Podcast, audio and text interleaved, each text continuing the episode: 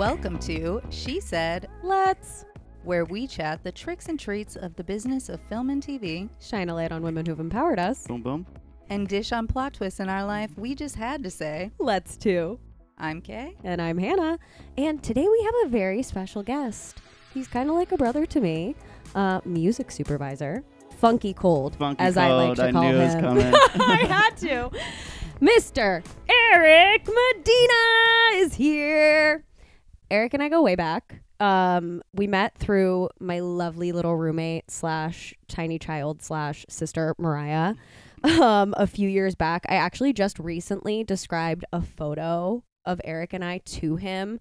Try because I forget what we were talking about, but we I think we needed an updated picture. yes, because we have like two pictures together in the past That are, like, three good. years. Yeah, yeah.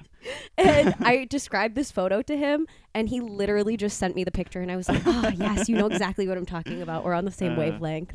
And I met Eric through Hannah, but I think we didn't really fully connect until Hannah's birthday trip, which was two years ago in Mhm. Arizona. Can you believe it's been two years since then? No. That's No, it feels like yeah. COVID time does not exist. Yeah, honestly, no. it's, it's just everything's a blur through that. yeah, which will be remembered as the trip that was hot as all hell. Oh like literally in August. Who the fuck goes to Arizona? I don't Lake know. Lake Havasu, baby. Lake Death. More like. So, Eric, we don't normally do this on the pod, but because your specific career is often foreign to some, can you explain what exactly it is you do as a music supervisor and or any other things in music and film that you have worked in? Yeah, of course, of course. Well, first of all, thank you for having me here.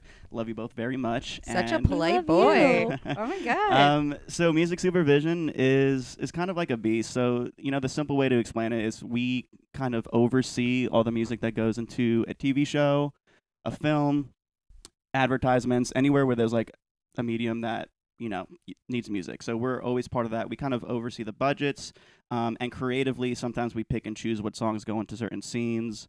Um, we do on-camera performances. So if we're reading a script and there's you know, a band that's on scene performing, we will sometimes go to book the band and then go on set to make sure that they're recording it correctly. oh my god, um, that's so fun. Yeah. So really, it's like a lot of just like overseeing the creative and music budget, all aspects of music within a film, TV show, etc. That's so cool. Yeah. I didn't know how much went into it. But Oh my that's, god, like, I it's could go all day into it. It's it's it's quite a lot. Um, but 'Cause yeah, it's also, a fun like, job. I love it. business too. Like you you Mhm. also have to figure out like like you said like budgets. It's like producing Mhm. essentially. Yeah, and uh, you know, growing up, I was equally as obsessed with film, TV as I was with music. Um, and then I studied business at Rutgers, um, so I kind of wanted to mix all three together. Um, didn't even know this job existed. I was like, oh, there's just music and everything. I love soundtracks, but I didn't really understand what went into it. Um, but then I learned through it in college. I transferred to Full Sail, took a music business course. Um, we had a music supervision class, and that's kind of you know how I learned about it. And I just went for it. That's cool that they actually had that at your school because I feel like so many I mean you hear all the time people that work in entertainment they're like I didn't know this job existed especially if you're not from California or New York or something like that but oftentimes like I, I know I saw like film and TV classes at my school but I was like nobody was really taking them Mhm. you know what I mean Yeah. unless they were trying to be like a play actor or some, some something you know and then you're like okay what are you gonna do with that after and now i'm like what an idiot i should have taken some of these classes You should have. I even took a TV and film writing class in high school. But like, In Oh, in high high school, you had school? it. yeah, in high Whoa. school. You're Oh, this is college. I was gonna say, did you go to like an arts high school? I thought this whole entire time that it was high school. Oh no, No. no, this is Oh. college. In high school, I was uh, in the I was in the jazz band. And I played saxophone. Uh, oh my god. hannah's Um, not familiar with college so- no. really, really? I didn't go to oh, you college. didn't go anywhere. Oh No. man, that was just a roast that It's i all wanted good. to put It's in all good. Honestly, like really, when we working in the entertainment industry, um, a lot of people don't even need college. We just need talent. We need to make good connections. We need to meet the right people and just be confident and go for like what we all believe in. So a lot of the people that you know I work with who are sometimes 10 times more talented than me didn't go to college or you know straight from high school they interned for somebody and just now they have kick-ass job and they learn it on the fly Yeah. you can't teach like looking back to everything that I learned in college, specifically for music supervision. Um, nothing really applies to what I'm actually doing today. It's kind of like a 101 course across the board of everything that you learn. So you worked both reality shows and scripted. Mhm. So what do you think is the biggest difference in your process of song selection for one versus the other? Ooh, okay. So first of all, I just want to say I love scripted so so much. Um, you know, I was kind of thrown into unscripted because as I was kind of starting off, it's kind of easier to get a music supervision gig for unscripted. Um, Okay. Not a lot of music goes into it in terms of you know bigger songs. Sometimes there'll be a theme song that I'll have to help create. Um, but most of the time, we're making deals with music libraries. Uh, so music libraries are really just you know you pay a blanket of maybe just say five ten thousand dollars and you could use all the music that you want from that unlimited amount for an unscripted show.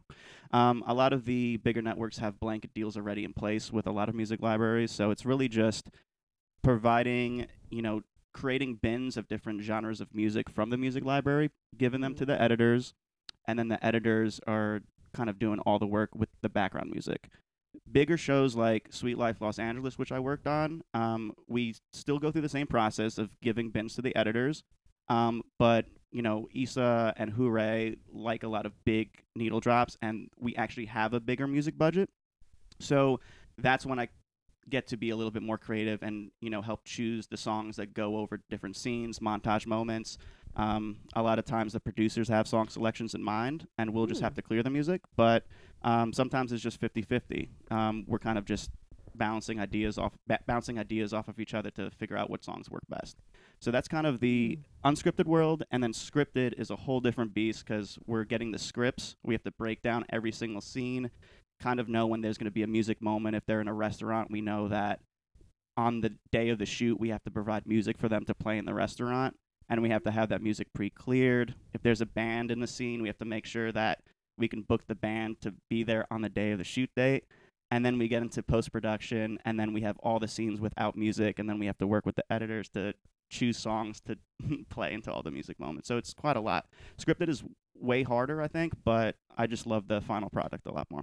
Right. It's a little bit more I feel like it's a fun more like a more fun process Yeah. too Mm-hmm. cuz you're there and you're getting to be creative and Yeah. use that right-sided brain. Yeah, and I just love actually reading the scripts too, and Oh, seeing and seeing how it comes to life. It's my probably my favorite part. Well, Oh, essentially, so you're. It's almost like working with a director, or kind of having a director mindset when you're thinking Yeah. of like the music that would go into it as well. But one thing that I think I know what it takes to clear music, but not all of our listeners may know. How long could like one song take to clear? Um, If it's with an indie artist, let's just say about, I can clear probably within a few days.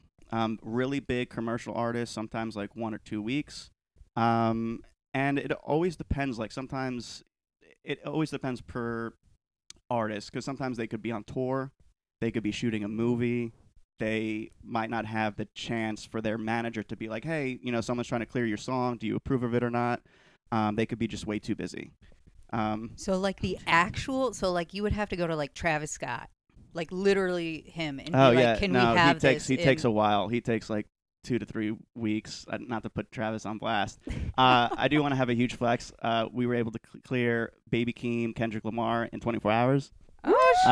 Um, yeah, we had a last minute change to. Um, it was the end credit of that last episode of Sweet Life Los Angeles, and Baby Keem's album just dropped. So we were the first ones to use the song. Um, So is that like a flex to be the first one too? Oh, I love Like- doing that too. So a lot of times labels send us music uh, before it's released, um, in hopes that we could find a place for it into a TV show or something like that. So we sometimes when we start shows, we reach out to the labels and say, "Hey, this is going to be the air date. Please send us unreleased music that might come out maybe right before then or whatever, or just at that time." And sometimes they work with the artist managers to be like, "Oh, you know, Eric's working on Sweet Life. Can we send him one of your songs?" And then they'll send me stuff. Um, Eric's working on it, you know, because they just know Eric. uh, they don't know like, Eric. oh, oh yeah, Eric but- Medina, yeah, give him this song. But the question that this whole podcast is based around is what was something you were scared of doing that you said let's do because a woman empowered you to do so and who was that person that you would like to shout out? My mom. so, um, quick story. I've always wanted to move here. I didn't have the financial resources to do so. So after college, I kind of moved back home for a year to save money. Um, my friend Brian, who you guys know, uh, we love Brian. Kalu. Um, he had a, a birthday and he wanted to come out to LA, and I knew I wanted to live in LA. And this at this time, I worked in retail at Express.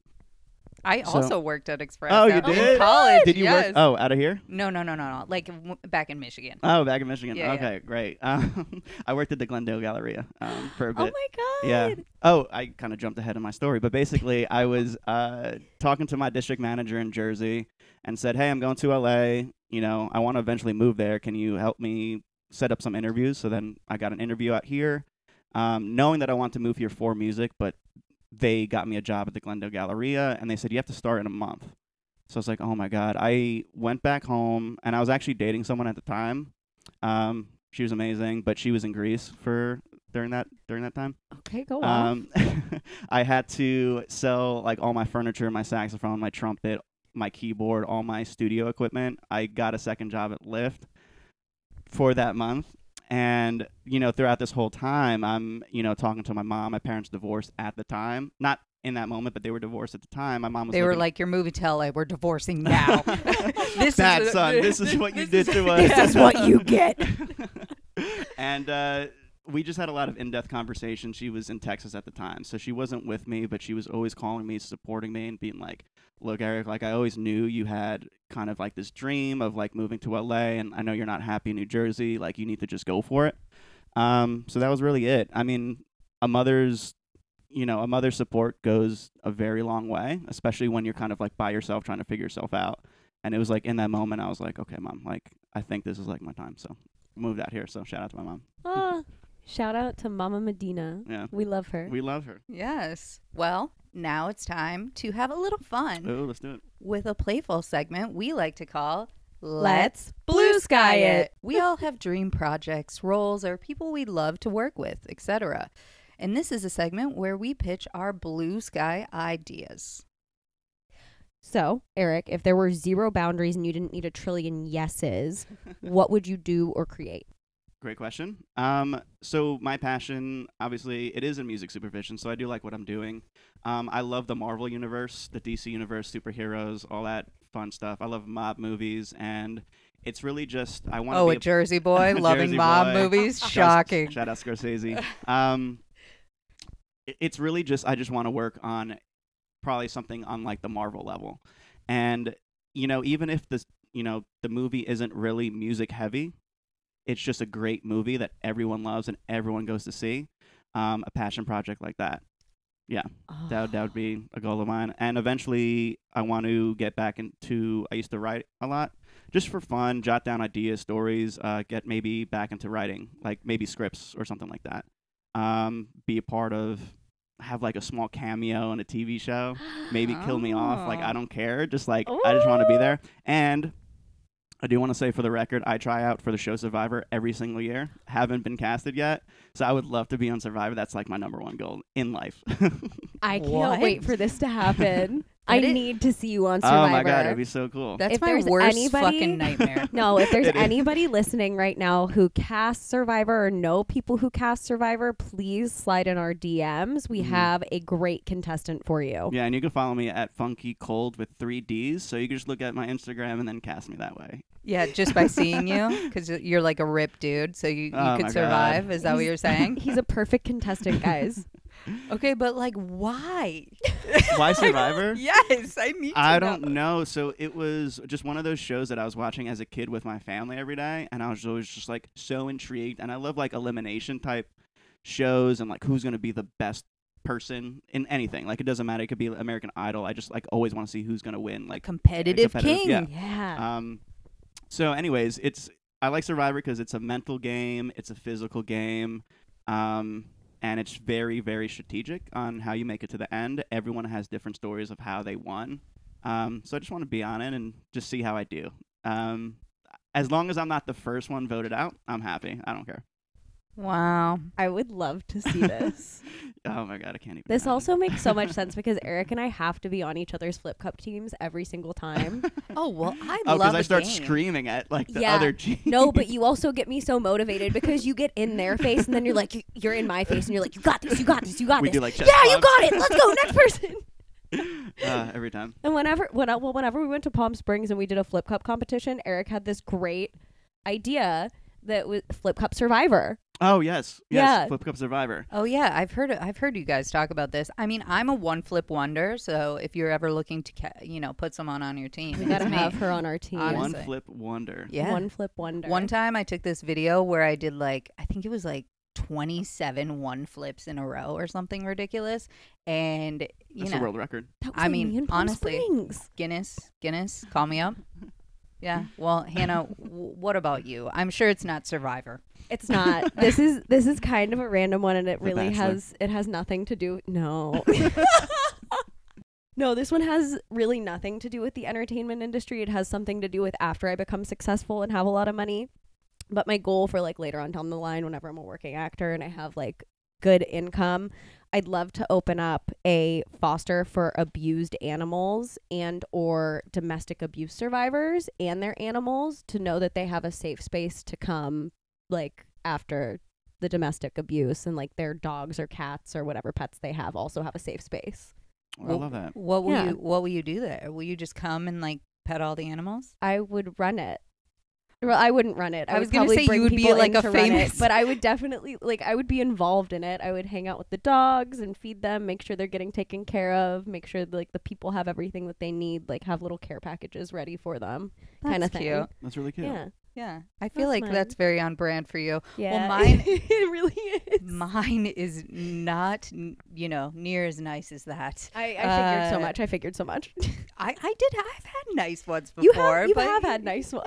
You know, um, but first I'm going to say that I'm not sure if this is an actual job, but as we already talked about, there's a lot of jobs that we didn't know were actual jobs. This is true. Or I guess I just don't know what the technical title of it would be. However, I would love to be the person who creative directs the VMAs. Um, because they haven't been as iconic as they used to be. Like you like know, in the the early 2000s. Yes, that Yeah. was that was the best time, and I want to revive that that show. Um, duties I would like would be picking the artists that performed that year, so kind of you Mhm. know like you're doing, um, along with the hosts because I love comedy as well, um, and oversee the order that they go in because I think that plays a big role in like how long people watch them as well. Of course, that depends on what the performances entail because there's a lot that goes into each one. And then, of course, thinking of like the changeovers of the stages probably take for fucking ever, I can imagine, for like a huge performance. But I'd like the writers to run pitch jokes by me and or the hosts. Um, on top of that, yeah. like what is the theme? I think Mhm. the VMAs should have like a theme every year of Kind like of like the Met Gala. Yeah, yes, yes, yes. Could you imagine? Because I feel like the artists and the people who attended would get more excited about it too if there was a theme. Um, but we could do it like in today's age with the social media, the red carpet, the content that is filmed before and after the show or even during the show. Because you know how sometimes they have like, I can't remember if it was the movie awards or the Emmys or what, but they had like that elevator thing where like all the people who were I think attending. that was the Emmys. Yeah, Yeah, and they, like, have that every year. Right, but I want to like do something like that. Like think of like Got things it, like that Yeah. that like can get people excited about like attending. Mhm. Um and there's like so much and I'm sure it's like the most stressful job ever Mhm. and you would probably have to pref- like prepare for it all year, but I think that it would be really fulfilling to like say like this VMAs Mhm. I creative directed, Yeah. you know. Yeah, that'd I'm be sure they have their own producers, um, probably former, you know, creative directors at some capacity, um, that have just worked on, you know, major large events. Probably just get cast, not casted, but get put on to kind of run that whole thing. But you're right, Yeah. probably the most stressful thing ever. Oh yeah. You Um, you'd have to think about literally everything. I mean, it's kind of like being a showrunner Mhm, essentially. exactly. which is what I want to be. But I just think because I love music so much and I love performances, like I I won't cry at like a film, but I will cry Same. I'm a during a performance. Okay. Like I I the dancing, the Mhm. like singing, everything like just gets me really emotional Oh for my some god! reason. Especially live too. So I, Yeah. I, I cried. I, I, cry- I guess I cry a lot. Um, yeah, I cry at like beautiful performances just in person. But Mm-hmm. yeah, yeah. You I, I cry at at almost every concert I you go cried at the to. Super Bowl? Oh, because Eminem yeah, started rapping. Yeah, I was sobbing. Y'all know me. Still say emoji, and you're just Oh my god. Dr. Dr. Dre came out, Snoop came out, I had tears in my eyes, and then M came out, and I was just a blubbering fucking mess. You know what? I support that. Ah, it Yeah. was so glorious. Okay, so we're back with I'm a blank. where we choose a movie or TV show and we decide what character we are and the backstory of why. Ooh. This week we'll be doing the HBO comedy Insecure. Ever heard of it, Eric? Yes, I have. It's Yeah. a, it's a big one with that company. Yeah, which without a doubt changed the industry, um, especially because, you know, Issa started it as a YouTube series that she just filmed, wrote, and acted in herself. And it gained such a following that finally some people got smart and picked it up. It sadly did end in 2021, but Eric, you've worked for with you've worked for Issa. So, mm. what character do you think you are? Ooh. What do you guys think? Like who would- who would you who would you say I remind you Wow, of? Oh, flipping it around on us. Yeah. I, see, I see here. I'd say I say Lawrence. I was gonna say exactly the same thing, but why you That's know what I Eric kind of figured, yeah. you know Eric better, so why don't you start? Well, Eric's such a fun-loving, polite gentleman, and I feel like Lawrence also gives off that vibe. And kind of like whenever we were talking about this uh, character, he does go through um, a really big character arc in, oh God, I think like season two, three. I mean, he does it throughout the whole Mhm. show. I mean, in the first two seasons, I feel like he kind of remains not the same, but he remains like a steady part in Issa's life and obviously in their relationship. And then he has a little bit more of like, I won't say villainy, but like, No, you know, think- moments where people were like, I'm fucked up about Lawrence right now, Mm-hmm. you know? he- later on. because you kind of feel for him as he's like going through that process. Like, but in the beginning too, I, I do love his commitment to Issa, and he's like trying to figure himself out all the time. But he is a little bit of a pushover in the very beginning. Like he's kind of just just not doing much for himself, not really realizing that he's like losing, you know, this this beautiful person, like this beautiful person in his life. But um, definitely through his you know character arc throughout all the seasons, um, you know, he becomes a more mature man, and um, yeah, so. I And can, I I can feel agree like with I- you guys, yeah. Yeah, I was gonna say. I feel like for knowing you for like what five years now, Mhm. I want to say, Yeah. maybe even probably going on six. Yeah. I feel like I've seen a lot of growth in you as a person. Yeah. like with work, career, life in general, just like everything. There's been a lot of growth, and it's like good growth, Yeah. positives. Thank you. Yeah. So I feel like I feel like that also like kind of stems into it with Lawrence. Well, I mean, men famously mature later than women, as it is. So, you know, we have to give them a little bit extra time to catch up. But I do also think, you know, I don't know Eric as well as, you know, Hannah does, but I do know I've seen you, even from the beginning moments that I met you and heard about what you did and and where you're going I've seen like a lot of growth in what you're working on and in the way you even talk about what you're working on sounds I mean even at the beginning of this podcast I was like holy shit okay business boy. Um but that also happens with Lawrence when you know he gets an opportunity to go to San Francisco and I think it's San Francisco it's somewhere in the Bay Area. At, yeah and he goes up there and you know he is finally by almost you know not necessarily by himself because him and Issa are still together for a little bit of it when he first goes up there but I think he realizes that he can really thrive in this and that he's so much more than just being a person that like supports other people um, Mhm. which it almost almost like in the beginning not that i'm knocking any of the writing or anything i would never say that i would never say that um, but i'm just saying he his purpose seems to serve others and not really to serve himself Mhm. in the first couple seasons and then later on he realizes that like he has to take care of number one before he can do anything for anybody else and of course he gets a child and that probably makes him grow up Mhm. way faster so I I can see that growth in you, although Oh, you thank you don't so much. you don't have a child. I don't have a I know. child. I was gonna say Eric is not a father. I am not a father, but no, I do. Uh, I can agree with that. I didn't even think about that perspective and that side of it. But um, I want to say, like when I first moved here, you know, my goal was just to just be a fun person, make every single person around me happy. Um, mental health went to shit. Realized I wasn't focusing too much on myself, and you know, it's been a big goal of mine. End of 2022, 2023. Focus a little bit more on myself, not in a selfish way at all by any means, but No. um, just doing things that make me happy, and I've started to do that, and everything's been going good. Still don't have a baby though, but That's how it. Well, yeah. I we- think no babies, 2023. no, no, no. Carrying that over. Um, But I also think that selfish gets like a bad rap. That's what I was Yeah, gonna yeah. say. That's what I was gonna say. Of course you were. I feel course you like were. y- I don't think that that would be like classified as selfish because you're finally taking care of yourself and like you are your main priority. Yeah, exactly.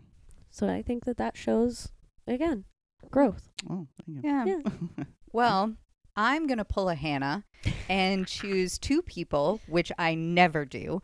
Um, so it's a special day. But um, I'm uh, most people will know that I'm mostly Molly uh, because Yeah. I.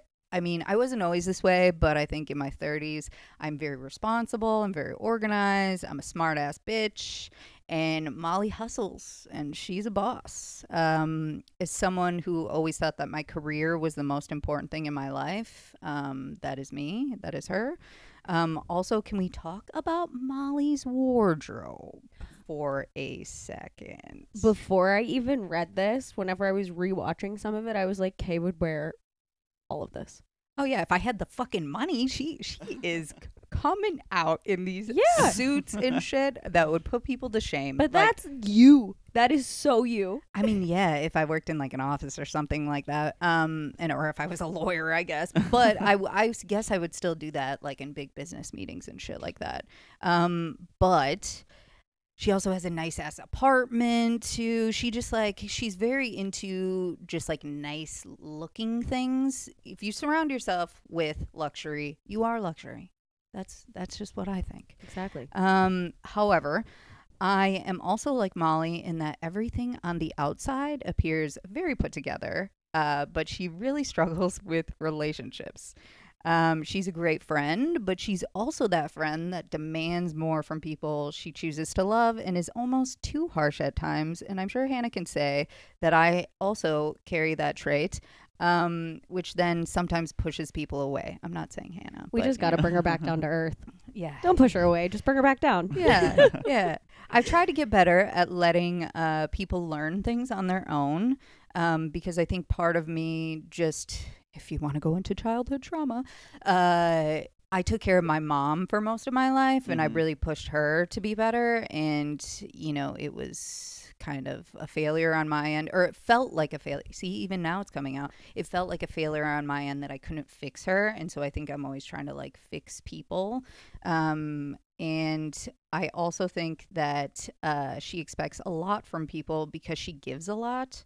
And I think that men are very intimidated by her. And honey, I can relate to that. hey, how you doing? uh, but then we'll get to Kelly, who is a messy but fun bitch.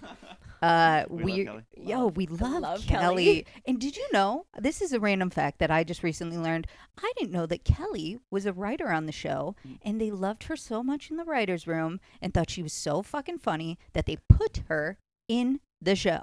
What? Wait, that's I actually awesome. did not know that fact. Yeah, I knew she was a really writer, but I didn't know like that's how it kind of. yeah. hmm Maybe someday will happen to me. I don't know. That's really cool. Um, But uh, she's known like weird shit always happens to her, and I am also famously known for someone being someone that everyone always says this would only happen to you, which is a- Every vacation Every day. we've ever gone on. Yeah, Eric some knows. Shit happens. remember Eric? I got like what did I get? A I'm trying to bug remember bite. what happened. A weird No, I- bite. no, oh yeah, Was it I got bit. I got bit by a tick on the way up there. oh, Remember? And then also in Hannah's car, and then also How did a tick get I? I got I, on the jet ski. I was pulling off my thing, and it smacked me in the face and like busted my lip, and I had like a busted fucking lip, which I owned a jet ski. Okay, like I, it's not like I'm unfamiliar with driving these fucking things. I've been driving them since I was like eight years old. But anyways, I'm getting off topic here. Um, she's also down to do like crazy, outlandish things, and what do you know? I just said this vacation mode is is Kelly for me Yeah, all the that's true. time. That's true. Um, she also loves to indulge in a beverage, and she is a snack queen. And my favorite line of hers of all time comes from season three, episode five, titled "High Like," where the girls go to Coachella and they do all the drugs, and she gets really fucked up on an edible before they even get to the Coachella, which is relatable. And then she gets in a f- she gets in a fight right before Beyonce because this was the year that mm-hmm. Beyonce was playing, and she gets tased trying to sneak back into the show after she gets kicked out And when she's tased, she pees on herself, and then she goes, "Remember me different." and, and then she and then she gets up when they pull her up, and she snaps a selfie with the guy that she was like hooking up with or something, and she's carried out of the grounds. And I just love a great story. So like if that happened to me, I would not be embarrassed in the slightest. I would be like, this is fucking amazing. I I'm so glad this happened to me. I can definitely see you being a good mix of both Molly and Kelly. Shockingly, I'm not choosing two different characters today because I think I relate to Kelly the most because of that story one um and i feel like like she's constantly the life of the party bringing good vibes good energy around her i'm a very positive person and i'm always trying to make everyone like make sure everyone else around me is having a great time alongside myself so much to the point that i will embarrass myself in public places there like there was one time last year for mariah's birthday where we all went out my pants had i was wearing jeans that had a rip on the ass Oh yeah, that I was very in. dropped it low. These pants ripped more than they have ever ripped before, and my, my entire like right ass cheek was out. The night had ended. We were all like borderline oh blackout. yeah, this was when like Rocco's revolver night. yeah, Okay, yeah. I had to take off my shoes because they kept hurting so much. Eric oh, no. lifted me up. Jackie's over in the corner screaming about how she loves Disney 365. um, Mariah's pulling my shoe off. Someone is filming this, and my titty comes out. Oh, Eric's titty. still holding The me while titty. Mariah's flinging my shoes off in the middle of Santa Monica Boulevard. But it was great. Yeah, And I I, love it. love a So titty reveal. Really, I will glad. I know you love a titty reveal. I really do. her tits always come out on her birthday. oh, I'll continue to do it. I'll be like 60 years old, flashing people. Sorry about it. Uh, We gotta go to 95. Orleans. It's like your final birthday. You're like one last. more, one last titty. One last titty. Hopefully, I'll fake boobs by then. All right. Well, it's game time for you. That is, Eric. We are not going to play this game. Let's match her up. A segment where, in this case today, we'll name an iconic song and artist, and you must match it to the film or TV show that it's most known from. okay. Song and artist or a song or artist? No, we're going to name the song and then we're going to name the artist. And then you must say which TV show or film that it's like iconically known for. Okay, okay. You guys want Okay. to hear a fun fact? Yeah. Yes. Um, when I was just in Cabo for Christmas, um, they were doing a music trivia, right? And they play one the first second of a song, and if you can guess it, you you know get like hundred points, whatever. First place, beat like thirty people, just killing it. Got a Oh, bottle of champagne, some jewelry, and then the next day they did the same thing, but specifically like music uh, for Christmas. So then, of course, Oh. Eric comes in. Everyone's Oh. like, everyone sees me get into the pool because they did the all that in the pool. Yeah. Everyone starts getting out of the pool. They're like, "Oh no, Funky Cold's back! Like he's gonna win again." And Funky Cold's I back. came in third the second time for Christmas trivia, but then they pulled me aside afterwards. They're like, "You're cheating somehow? Like you just What? know." But like they were like being funny about it, right? They're like, "There's no way we played one second of this song and you were like Rugrats theme song. Like the first second of a Oh, Rugrats theme that. song, it's a drum roll. It's just a drum roll Yeah. before the song comes in. But another one was like Animaniacs. They played a different version of White Christmas. It was just like the piano chord, and I was just like, "Oh, I know that piano. I know that first note. It's White Christmas." so. And then they were like, "There's ch- so many children playing, so we want to give someone else like the first place this time. So we're just gonna give you third because you won yesterday." I was like, "All right, cool, cool, cool." So bring it on, basically, is what I'm saying. Oh my God! Wait, that's epic. Let's let's get to the game. okay. Okay, so Uh, the first one I hope I didn't jinx myself, by the way. Yes, I My hope you ego. didn't either. um, the first one is "What You Say" by Imogen Heap. um, Oh no, they're getting shot and falling. Um, it's One Tree Hill. Uh, It's one of, one of those types. Uh, not One Tree Hill. Uh, I don't know. It's just one of those shows that I never watched, but I know the exact scene and exact moment. Um, they're getting shot, falling. Someone that comes and murders someone. What's it called? I I'm wearing know. something that has The to do with it on my the shirt. first one. I don't know. Are The you, are you get, not the OC? Uh, Yeah! oh, it's the OC. Yeah! Okay, I knew it was one of those shows that like I've never watched, but I knew that moment. Big moment. Okay, Um, ooh, Oh you got God. me scared Sorry, there guys. for a Sorry, minute. guys. You As got soon me as you said it's someone that got shot and is falling, I looked at Kay like, He Uh, knows. Yeah, and then who did that segment? Was it um Saturday Night Live?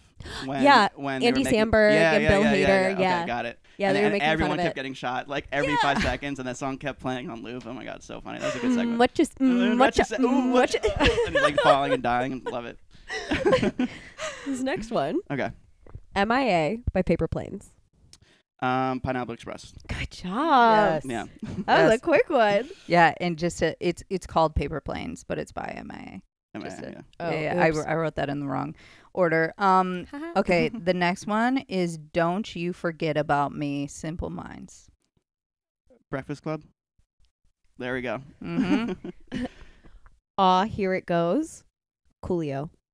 Uh, one of my favorite Nickelodeon shows, uh, Kenan and Kel. Yes. Yeah, rest in peace, Coolio. But yeah, I- that was that- I that love she that wrote song. down R.I.P. That was one of the dopest theme songs for a show ever. oh yeah. Right? Dun, He dun, like went in and like the studio probably went on fire. Like they're like, oh, just do like a normal, you know, theme song. It's about you know two best friends, and he's like, No.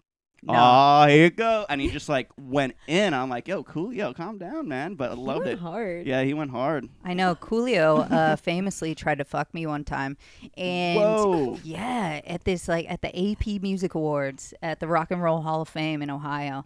It, this was many years ago, and my favorite thing he ever said, which I will never forget to me. By the way, he wear he actually wears those like caps that he like Mhm. puts holes in so that his little fucking like braids that are in pigtails come Mhm. out of the caps. Oh. So yeah, so he came up to me and he said, "Hey, I'm good at three things. The Oh. fir- the first thing is rapping. The second thing, cooking, and the third thing, fucking." And I said, "That's cool. Didn't you just tell me you have daughters that are older than me?" Ooh. Yeah. Oh, here it goes. Yes. Wow. no. Oh, here it goes. Is right. Oh, okay. Uh, the next one is "Come Clean" by Hilary Duff. Oof. Um, I don't think I'm gonna know this one, but Let's give me a go second. back, back to the beginning. I don't know this back one. to when the earth, the sun, the stars. But I do want to all say that song came out in 2005, if I'm correct. What the fuck? Oh my god. Jesus. Is that right? You Are you what? just- are you- I'm well, we pretty don't sure know. You're right. It's 2004, 2005. Um, Come I- on, it, it, just- it's a th- it's a theme song for the beginning of a very famous show. I'm gonna give you a I've hint, never. but wa- I didn't have the Disney Channel growing up. okay, well, Was it not Disney Disney. Channel? it's Oh, not it's Disney. not. Okay. No, Was it MTV? yeah, you're. We're not gonna give this to you, even if you you get it. But I'm just giving you hints, anyways. Okay. Um, it's a reality show mm-hmm. on MTV back in the day. One of the first, One of the first reality shows. Um, a spin-off of another show. Whoa. Um, yeah, I don't think I'm gonna get this one. Um. Laguna Beach. Laguna Beach. Got it. yes. Okay, it is. It is 2005 then. Ah. I, I I was um I was just working on a on a film right now. I'm just doing music clearances for it, but w- it takes place in 2004 2005. It takes place in 2005, so we could only use music from 2004 2005. Um, so that was one of the songs that was kind of in the mix at one moment. Um, so that's kind of how I knew that. Um, but yeah, sorry I didn't know that. Oh knew that my one. god. You don't have then- to say then the- sorry. And then you said Laguna Beach, and there's a scene where they're watching Laguna Beach, um, and it was an end credit. They're like watching an end credit from Laguna Beach, and like that song was like I think playing. So like, how in the very fuck did you not I, know? I, I just Jesus. didn't remember. I just didn't remember. It was like Even with us singing, Yeah, guess I we don't were, know. guess we weren't gonna know what the singing part. I don't know. Okay, I have nothing by Whitney Houston. If you don't know this, I'm gonna kill you. The whole podcast is gonna be done. oh I'm gonna no, murder you. I feel like they sing that song also in the Fresh Prince of Bel Air, but that's not what it's known for. No, definitely Um, not. was a good guess though. I think it's in there. Um, I want to say Ashley sings it in one scene. Um, that episode when she's like trying to become a singer. Oh, I, think, you're I, right. I, could, I could be completely wrong though. Um, but This is a film, okay. It's a film, and a very famous film. I don't know this one.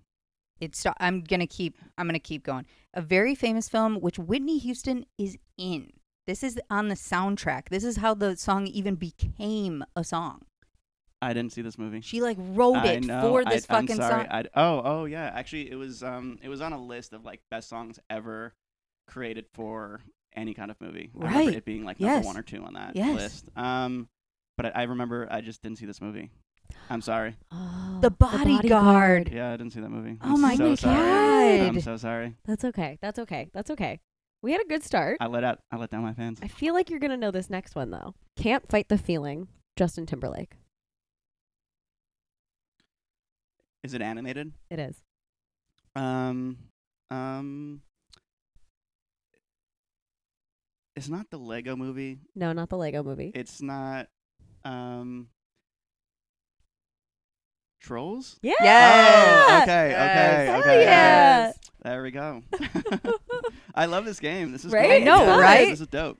Yeah. Okay. Uh, My Heart Will Go On by Celine Dion. Oh, Jesus Christ. no, I know it's like the, one of the easiest ones. Hold on.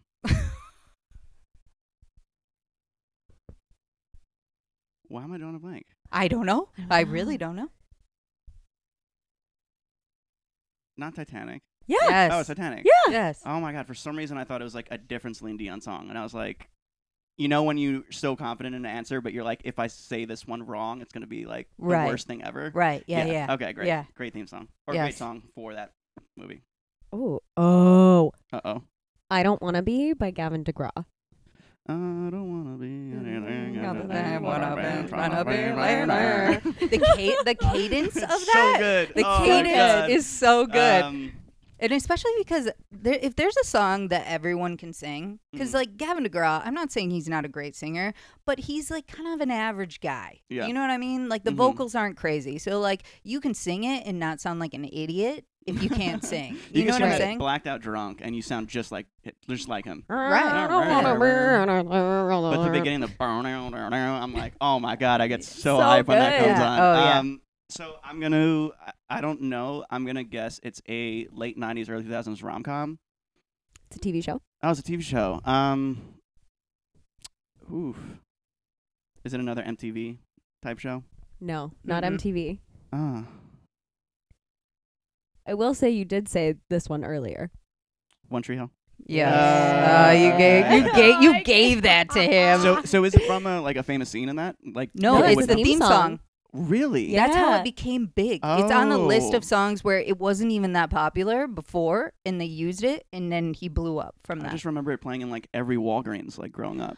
It was just like Walgreens specifically. It's specifically true, Walgreens. it's It was like true. one of those like safe songs that was like. How many times were you in a Walgreens? I worked at a store called Harmon's Discount, which I didn't want to say, but like a lot of people don't know that store. It's like owned by Bed Bath and Beyond, but it's basically a Walgreens. And I just remember that song playing every single day. Hold On by Wilson Phillips.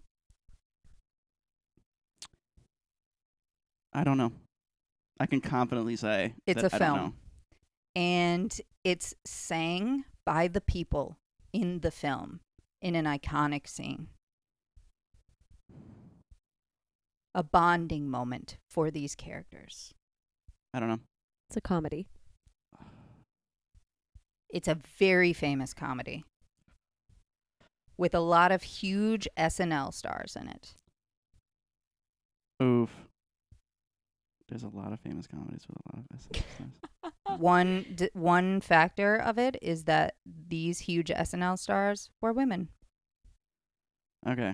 Um, I That's why they're movie. singing "Hold On." Yes, you have. If you You've haven't seen this seen movie, this we're watching it after this. I don't know. It's Uh, not okay. I don't know. You're disappointing me Oh. right now. I'm drawing. I I'm drawing. I'm drawing a blank right now. You could tell me because I'm not gonna know. it. Bridesmaids. I didn't see Bridesmaids. What? I'm so sorry. I didn't see Bridesmaids. Oh my god. I know. I know. I get. I Okay. get that reaction from every woman that I tell that. What are you sexist? no. Jesus, not at all. women I can't love a be good comedy. funny, huh? I think okay. my mom was trying to get me to watch that too, because she was just visiting. So Interesting. I was like, So Mom, I haven't good. seen it, but I don't know. This woman who gave you so much, this woman who who, Wants to who watch pushed you one to movie. move to LA wants you to watch one fucking comedy for her, and you don't even do it. Uh, we watched Glass Onion instead. It was so good. Oh, okay. You know what? Glass Onion was really, really Yeah. good. Okay, well, this is recently she was telling you to watch this? Yeah, literally like uh, a few weeks ago when she was here for Christmas. We went to Cabo and then we came back. We hung out for like a few days, but Aw. we watched a lot of movies together. Sorry, guys. That's okay. That's okay. Dancing on My Own by Robyn. Um, episode six of the show Queens that I worked on, I used it as an end credit. Oh! Okay, well, that's not the answer, but um, great song. great song. Um, let's see. What was it known for before that? Um, It's known on a specific television show, mhm. and well, it, I technically got it right. it was when You but did no, technically a get it right. But like where it came from, which came out like probably ten years ago or something. Mhm. It's an HBO show, Somebody said you got a new friend. and the person Such is good song. dancing on their own in the scene. Judd Apatow produced this show. I don't know. I'm sorry if it's another one that I haven't seen. You guys are gonna hate me. Girls. Haven't seen it. You need to watch more women-led oh my god, you're fucking right. film and. TV. This is nuts. I know. Um, you you work for a I have- very powerful woman. I do have an extra one, and I have to do this because it's Eric. Okay. SpongeBob. Unwritten by Natasha Bedingfield. Um, it's in a movie. Hold on. The sh- it's a show. Um. Okay. Hold on. Whoa, whoa, whoa, whoa! Don't give me those eyes. You're like so disappointed in me. I didn't even have a chance to think yet. You Um, should have to think. One of my favorite songs. Um. Fun fact: I brought it back in 2022. he did. I sang it. at- You were the one. I sang it Yeah. 2021 on New Year's Eve when the clock basically struck midnight, and I was like, "This song's gonna be huge in 2022." It made a comeback. Everyone started putting it on TikTok or something. Yeah. Yeah, yeah, yeah, Yeah. Yeah. And what was the song that you brought back? Gimme, gimme, gimme a man after midnight. Yeah. Now everyone's obsessed with it, and it was just in um, Welcome to Chippendales. I think I, Oh, I think yeah. I I have to watch Oh, it's that. a really great show. It's phenomenal. Um, music's Showrunner. great, but it's not like just a show about just like male dancers. There's Right. a lot of drama that happened to Chippendales and like murders and like betrayal. And, Of like, course, there was even a was documentary crazy. on it recently. Yeah, yeah, So I'm gonna watch that next. But Gimme Gimme's in there, and I think I sent you the video. I was like, Yeah. it's everywhere now. Um, okay, so back to Natasha Bedingfield TV show. Um, I don't know. It's iconic. It's another MTV one. I don't watch a lot of MTV shows growing up. I know you I'm know this. so sorry. Um, I don't know. The Hills. I Which we talked. We talked about Laguna I Beach being a know. spin-off of. Oh, okay. yeah, that's why. okay, that's why I looked because I was like, we just I was like, I know this. he's gonna know this. We've had this Yeah, a lot of the shows like that, like I just, I just didn't watch growing up. Um, That's. f- I mean, it's fair. hmm You got one, two, three, four, We're teeing it up. Teeing it up. um, five, six. You got six, out of how many? ten. Okay, That's, that's a pretty good. B minus. Yeah, it's pretty good. Uh, I expected you to get better. I I, really, I really but did. but granted, the other ones were shows I didn't see. yeah, that's right. okay, true. but you should just know Uh, I they're guess. iconic. You're a, this is your job. I know, but See, here I am pushing people, being Well, hard on people. okay, it Just should be a seven because I got the Robyn. Yeah, that's true. He did. You got use the it. what? Robyn. Robyn dancing on my own. He used it.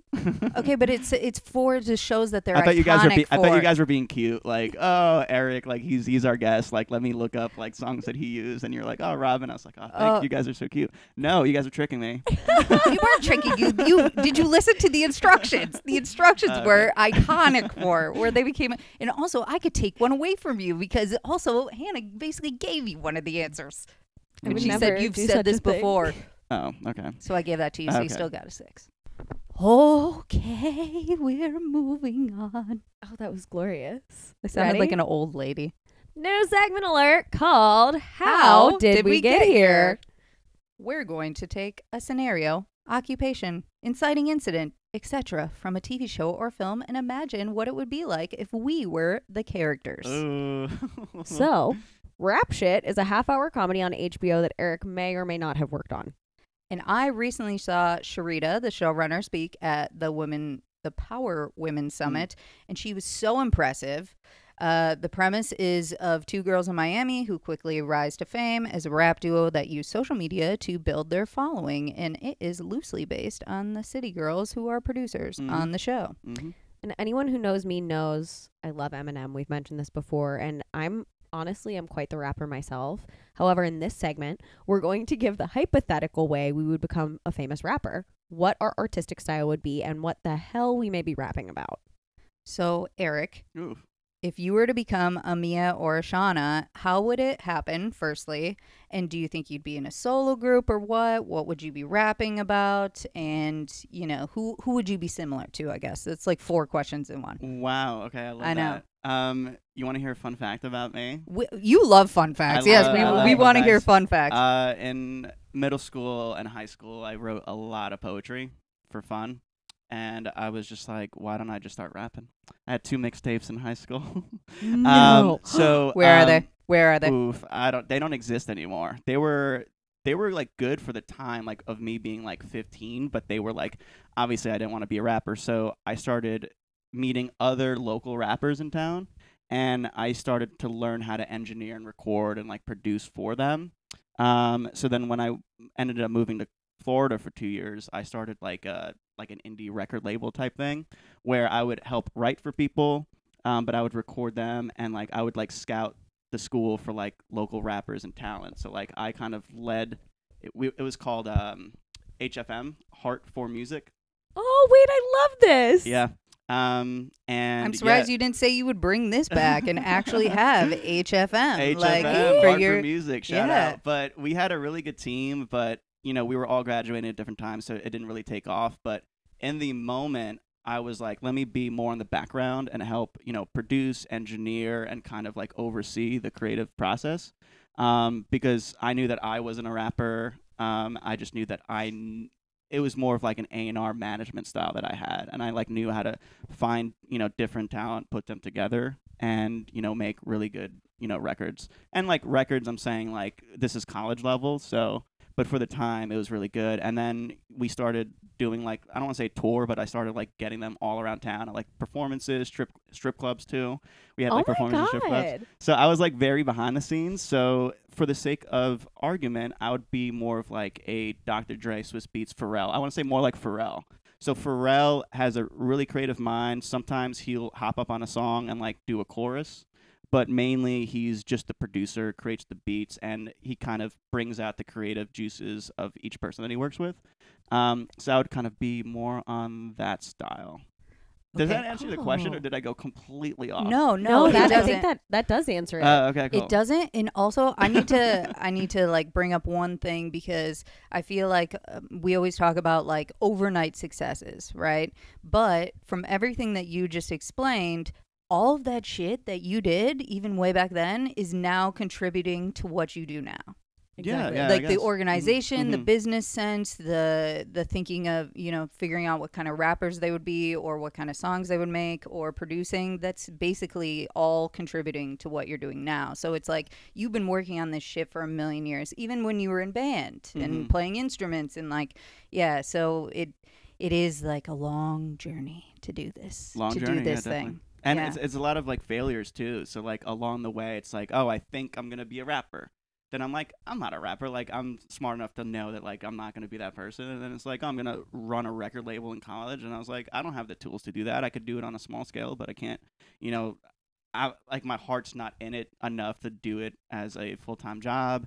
Um, and then I was like interning at a recording studio in Texas for a bit, and I was like, oh, I want to be a big producer. And then I was like, uh, you have to record like 80% of the people you record are like pretty bad. And it's like you're making not a lot of money like doing that until you're like a dr dre level or i don't want to even say dr dre level but just like a big famous producer that Right. people know about if you're behind the scenes you're not making any money unless you're like have a Mhm. no name but Well, and even Dr. Dre, he makes the, he literally makes the most money almost on beats. yeah Yeah. like Beats because, because that's a product that he like came up Mhm. with so it's not even it oh I, I thought you meant like his beats but like the headphones no beats. the Yeah, headphones yeah, yeah. beats yeah, like Yeah. you you know you have to be in the business sense he figured out something that you know would be cool and it doesn't really have anything to do with him producing i mean it does because he uses them but Mhm. you know it's for like the wider audience Yeah, at the same smart. time well while I totally you mentioned poetry and I totally relate to Shawna in that I wrote like super Oh yeah. yeah, like I wrote like Read about super student loans.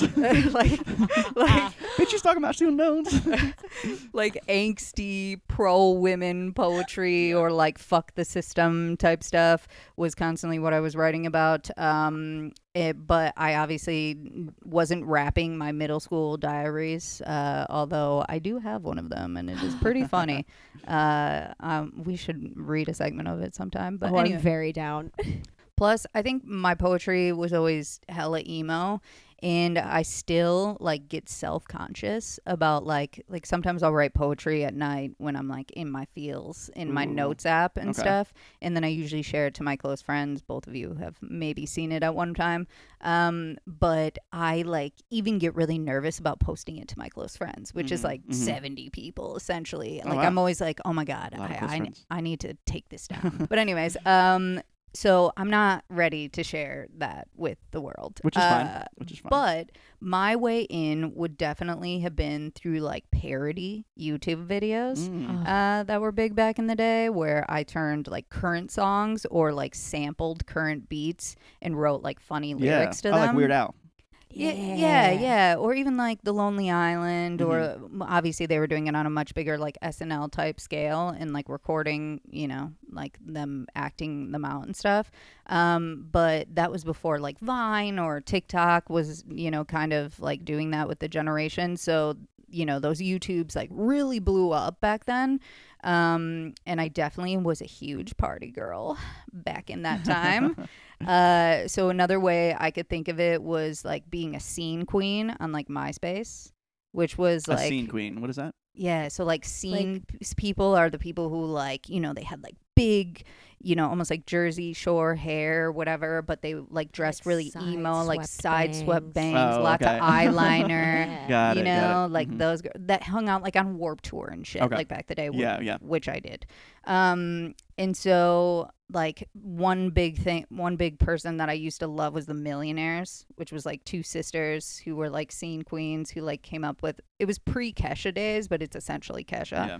Um where it's just like talk rapping you know? And like they kind of sung on the choruses but like they didn't have good voices. It was all just about like talking really sassy and stuff um so i think like i could be kind of like a kesha-esque in the beginning stages um but like also being a hybrid where i do sing like some of the time Okay. like no one would be talking about my flow that is for sure but i think my lyrics would really pop because i do write and the taglines would be like things that like females would say like everywhere Mhm. or like quote Yeah. quotable things so that would be kind of mine Yeah, that's why rap shit like works too, because Shawna is like the poet, and you know she understands hip hop to a new level, but she doesn't really understand how to like reach a, a, bigger audience. And when she does, she fails. And then Mia is the you know crazy person. I don't want to call her a crazy person, but she's like a little bit on the wilder, edgier side. Um, has an OnlyFans, and she just has a huge audience, and she just knows how to get Mhm. people's attention. So they make a rap group, and Mia ends up becoming the one that everyone kind of like lo- gravitates towards because Yeah. she's just a performer. So um, together, the both of them, Shawna writing, Mia kind of performing, like they're just a great duo. So it's it's a great show. well and i think that mia she's not trying Mm-hmm. That's just who she is. Yeah. You know what I mean? And people love authenticity, whether it be on a wa- whether they can see themselves in that person or not, which a lot of people probably can't. Mhm. But someone who isn't afraid to act like a little bit more on the edgy side and is just confident on that, and that's the person they are, and they're unapologetic unapologetic about it. Jesus. Marlboro. Uh, yeah, Marlboro. Uh, unapologetic. I use all the time, and I still can't say it. Um, that's like endearing to people. Yeah. You know what I mean? Mhm. It's brave. And Mia's actually, I don't want to say like that in real life, but her character, so she's actually a rapper in real life. Her name's KaMillion. Um, so she's been rapping um, for quite a bit. Um, she has a, a little bit of a different flow, but she's always kind of had that like wilder, edgier personality, and she's just terrific. Like outside of the show, she's Damn. very talented. Yeah. Insider. And it, and it things. was also her first time acting too. So it's like That was she- her first just- time acting. she just is that person. Um, Oh my That's God. incredible. Yeah. Yeah. You love to see it. what is Oh that? my What was that artist name? It's a guy that was like, they see me rolling. Oh, they Chamele- hate Chamillionaire. it." Chamillionaire. I was like, why does that sound familiar to Oh, me? yeah. yeah, yeah. So you were talking about parodies. They made a song called White and Nerdy. Trying Oh, to catch yeah. me, I White and remember this, yeah. But Chamillionaire, he became a very successful businessman. Man. So he started investing all his money that he made, like all the money he made from his first album, he started investing. He's like a partial sports own- owner of like one team, and What? he's making millions. And, Like if you look up like the top twenty wealthiest rappers, he's like top fifteen. and people are Um, probably like, and he why? Only, he only had like one or two albums, but like he spent all that money and started investing in like a bunch of business endeavor, endeavors. Um, but yeah, he's he's the man. well, he is a Chamillionaire. Mm-hmm. Yeah, now he is. Yeah. Damn, good for him. Yeah, he's killing it. See, puns, dad jokes. Dad we, jokes, we we got love them. them. We We got love a we dad got them. joke here. Parodies. Here we go.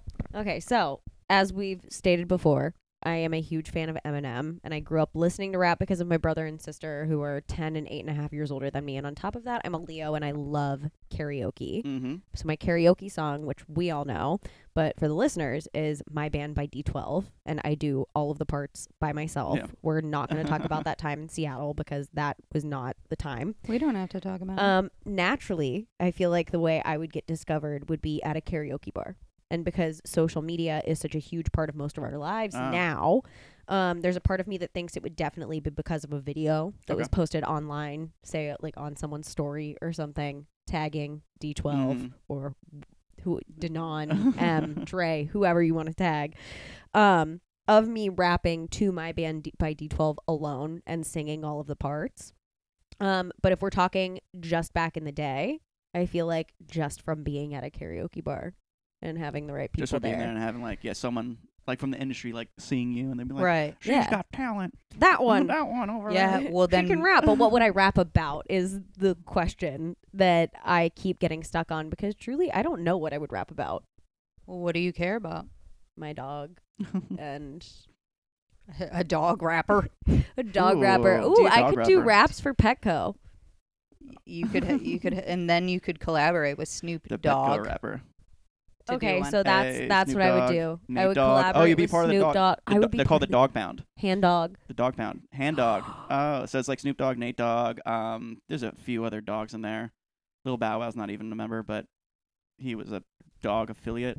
I don't know. dog affiliate. yeah, little Bow Wow, and then he became Bow Wow, and now he's just like broke. I don't know. Shad, Shad, Shad, Shad. What is his name? So now that we've got a bit ridiculous, uh, as we often do, it's time to go back to praising ladies in our life. Let's do it. and next we have Let's hear it for the girls. Woo. So since we love to end on a positive note, let's hear it for the girls is a segment where we shout out the female identifying people in film and TV that you, the listeners, should know about. Yeah, so these are the emerging or maybe slept on creatives that you can support and check out in the future. So, Eric, who are some of these individuals in your life that you're saying let's to that are killing it right now and why? First two that come to mind are two music supervisors that I work with, uh, Stephanie Diaz and Sarah Bromberg. Um, they kind of, dis- I don't want to say discovered me, but I worked with them loosely on Sweet Life season one. Um, I was with a different company and we kind of collaborated together, and they were like, "Oh, he's great. Let's poach him, have him work for us at Raedio." Um, and a lot of the knowledge that I'm, you know, learning as I'm part of Raedio, I'm like a lot. I'm learning a lot from them, and they've been in this industry for you know over you know over 10 years and they've been doing stuff from advertisements to tv shows to films. Um, so it's kind of like a lot of the questions that i'll have because there's new things that come up every day. There's new issues and there's always a solution that could potentially happen but i just don't know it yet. So I, i'll like reach out to them call them and they're so caring and they always have the answers and i just learned way way too much from them they're incredible um, so yeah, they're two of like the best music supervisors I think because not only because I work with them, but just their style, their creative tastes, and how they handle situations. I just love them. So them too. So, Eric, hmm what are your next endeavors and what can people look out for and check out for you in the near future? Yeah, there's um so two two quick things that are coming out in the near future. Um, I worked on a documentary about mariachi music that will be at Sundance. Oh, fuck yeah. They announced it. It's going to be part of Sundance. So it, it's it's fun. It's not like music heavy. Like I didn't do too much of creative work. We had a great composer named Camilo. Um, if people know the band, the artist Mexican Institute of Sound, Um, he is that person, and he's a great composer. So he did a lot of the work. We did a lot of just the music clearances, but that's a really it's it's a really great documentary um, about a lot of like the origins of mariachi music, and it follows this mariachi competition band, this high school band in Texas, going on competitions and just like performing. It's it's really good. It's really informative. Um, but a great My show. Mexican ass will be watching but that. Yeah. a great show that I will be working on. I think it comes out maybe April May. It's called The Horror of Dolores Roach. Do you guys know from the it? podcast, From the podcast, yeah, you've from heard the about it. podcast, oh yeah. God. And it's essentially based loosely on. It's influenced by Sweeney Todd. And this Latina, she's Dominican in Washington Heights. She gets sent to jail for X number of years, comes back. The whole neighborhood is gentrified. She's like, "Where the hell am I? This is not the neighborhood that like I grew up in." And then she she meets somebody who works at an empanada shop, and he's like, "All right, you're like, I love you. Like, I knew you from back in the day. Like, stay in my empanada shop." Um, and then they start murdering people and using their meat to make empanadas and, and and it gets dark, but it's funny. It's it's gory. It's gruesome, and the music selection in that just I had a lot of fun with the music on that. Um, I worked with that one with Stephanie Diaz, and it was all Latin music, all Dominican artists. Um, not I don't not all Dominican artists, but all Latin music, and it's just a really fun show. So I'm excited. I'm really excited about that one to come out. I fucking gotta watch love that. It'll it'll be on Amazon. Oh, Yeah. I love empanadas, and I, I fear that if I watch it, I will never be able to eat one again. Oh my god! There's so many close-ups of them like eating them eating like the empanadas. empanadas Oh, and then like enjoying it and like they're loving it. But like as viewers, you're like, oh my god, like that's a you know that's someone's ass in that empanada. An ass empanada. God. empanada. I can't wait to Yes. watch this. Wow. yeah. Well, thanks for hanging out with us today. Oh my god, this was so much fun.